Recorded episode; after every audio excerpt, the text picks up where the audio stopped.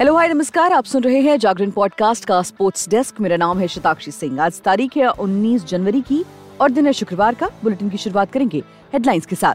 Under 19 world cup आज से South Africa में ओपनिंग मैच मेजबान और वेस्ट इंडीज के बीच।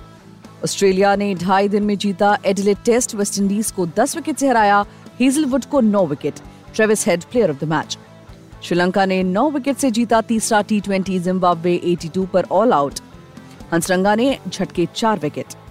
Bharat AFC Asian cup से बाहर दूसरे मुकाबले में उज्बेकिस्तान ने तीन शून्य से हराया।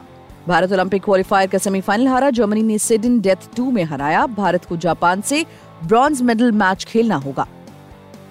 पेरिस ओलंपिक से पहले फिर विवादों में शूटिंग टीम इंडिया के हाई परफॉर्मेंस डायरेक्टर ने जसपाल राणा को रेंज से बाहर जाने के लिए कहा। अब खबरें विस्तार से जान लीजिए। साउथ अफ्रीका में आज से अंडर 19 वर्ल्ड कप शुरू हो रहा है। टूर्नामेंट का ओपनिंग मैच मेजबान साउथ अफ्रीका और वेस्ट इंडीज के बीच ब्लम फोन्टेन के जेबी मार्क्स ओवल मैदान पर खेला जाएगा। मैच भारतीय समय के अनुसार दोपहर डेढ़ बजे शुरू होगा।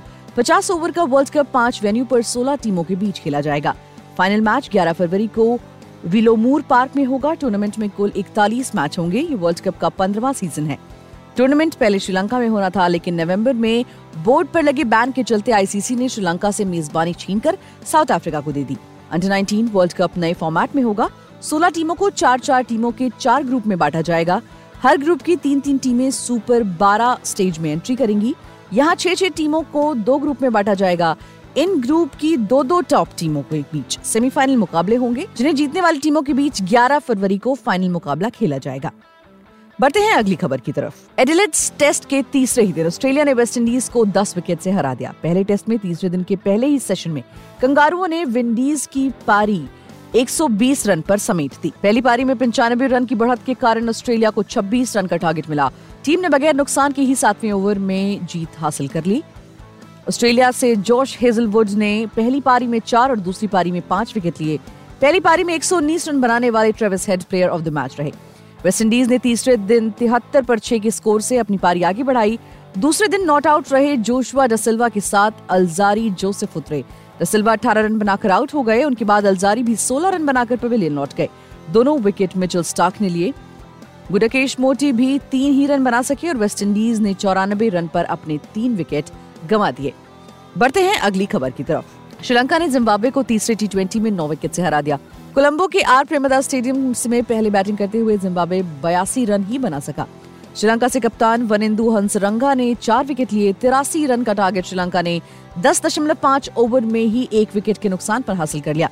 तीसरे टी ट्वेंटी में जीत के साथ श्रीलंका ने टी ट्वेंटी सीरीज़ भी दो एक से अपने नाम कर ली। सीरीज़ का दूसरा मुकाबला जिम्बाब्वे और पहला श्रीलंका ने जीता था। वनडे सीरीज़ भी दो शून्य से श्रीलंका के नाम ही रही थी। कोलंबो में श्रीलंका ने टॉस जीतकर पहले बॉलिंग चुनी। जिम्बाब्वे की शुरुआत खराब रही और टीम ने पहले ही ओवर में क्रेग इरविन का विकेट गंवा दिया। वो खाता भी नहीं खोल सके। ब्रायन बेनेट और तिनाशे कामोहुंग कामवे ने तेज़ी से रन बनाए, लेकिन तीसरे ओवर में बेनेट भी आउट हो गए। उन्होंने 12 बॉल पर उनतीस रन बनाए। बढ़ते हैं अगली खबर की तरफ़। भारतीय फुटबॉल टीम गुरुवार को उज्बेकिस्तान के खिलाफ तीन शून्य से हारने के बाद एएफसी एशियन कप से बाहर हो गई। कतर के अहमद बिन अली स्टेडियम में उज्बेकिस्तान ने चौथे, अठारहवें और पैतालीसवें मिनट में गोल दागा। पैतालीसवें मिनट में शेरजोद नसरुल्लाइव, अठारहवें मिनट में इगोर सरगेव और ओबोस बैक फैजुल्लाइव ने चौथे मिनट में गोल स्कोर किया। पॉइंट्स टेबल में भारत आखिरी नंबर पर है।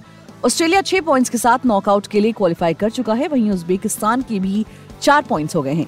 भारत का आखिरी मुकाबला सीरिया के खिलाफ है। इसे जीतने के बावजूद भारत के तीन पॉइंट्स ही होंगे। भारतीय टीम पांचवी बार ये टूर्नामेंट खेल रही है, जिसमें टीम लगातार चौथी बार ग्रुप स्टेज से ही बाहर हो गई और नॉकआउट में पहुँच नहीं सकी। तो आज के लिए फ़िलहाल इतना ही। खेल जगत से जुड़ी और भी ताज़ा तरीन खबरें जानने के लिए जुड़े रहिए हमारे साथ और सुनते रहिए जागरण पॉडकास्ट का स्पोर्ट्स डेस्क